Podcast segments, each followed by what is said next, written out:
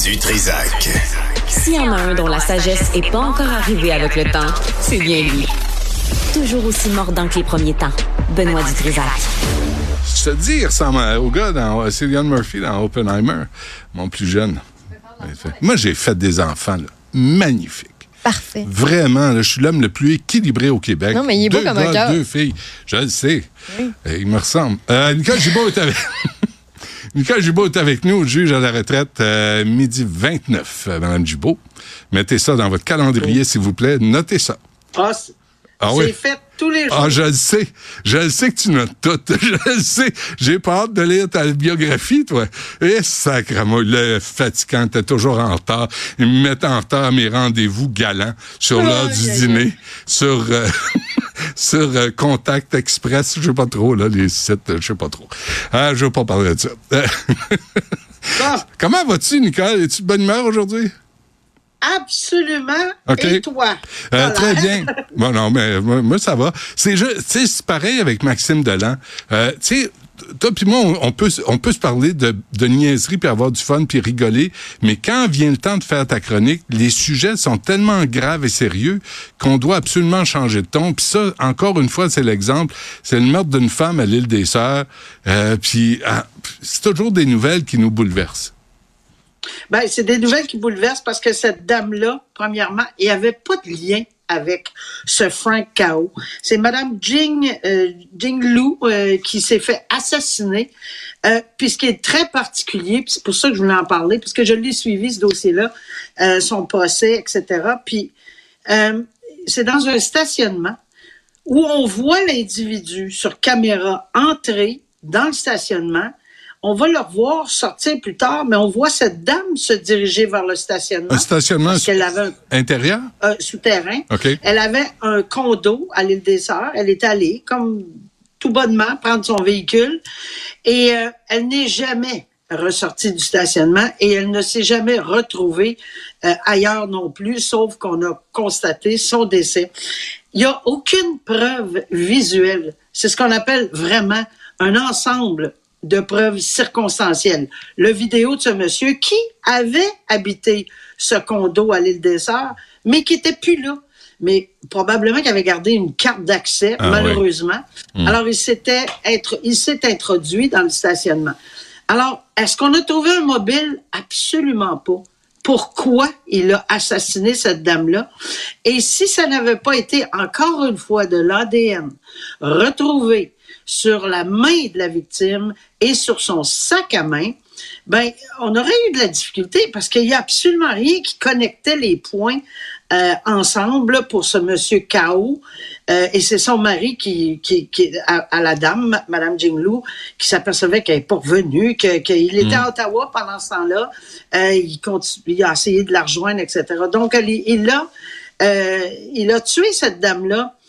Le jury n'a rien su de cette théorie, mais il y a une théorie qui est avancée, que ça aurait été un enlèvement raté.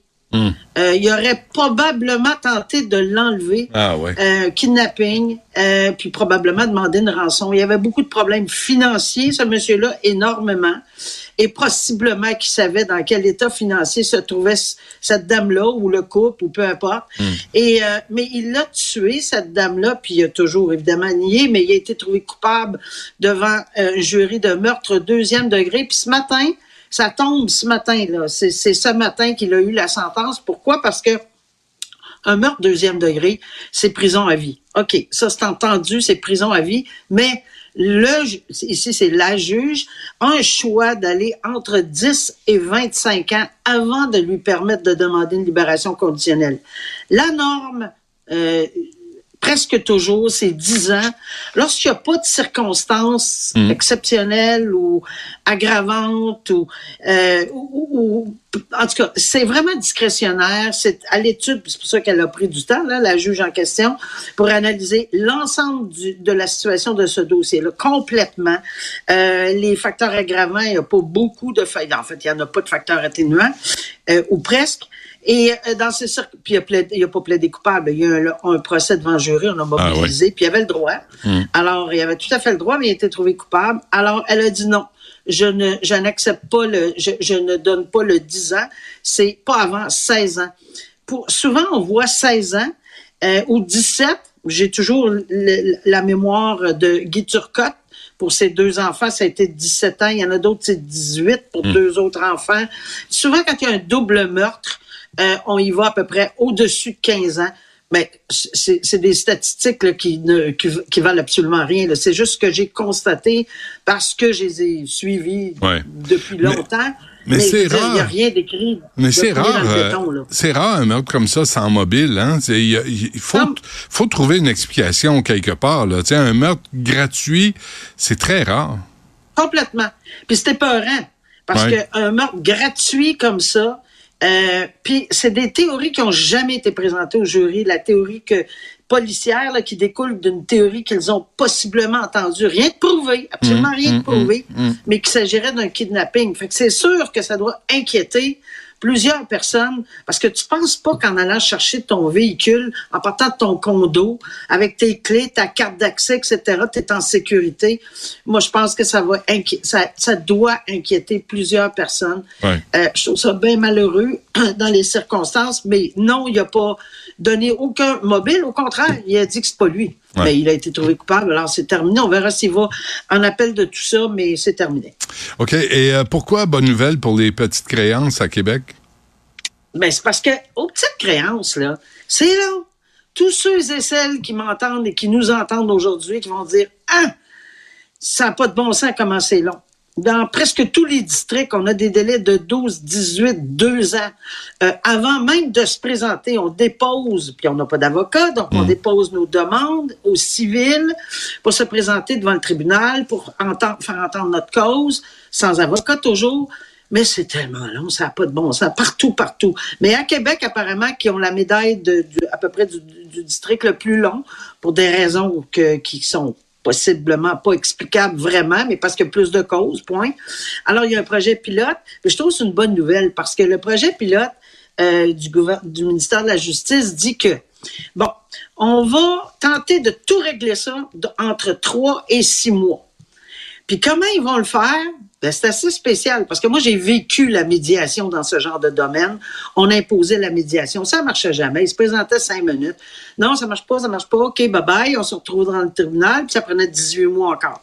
Mais là, c'est pas comme ça qu'on va essayer de résoudre ça. J'ai trouvé ça quand même intéressant. C'est qu'on va imposer la médiation, la conciliation obligatoire, ce qui a déjà existé, mais on va hmm. l'imposer.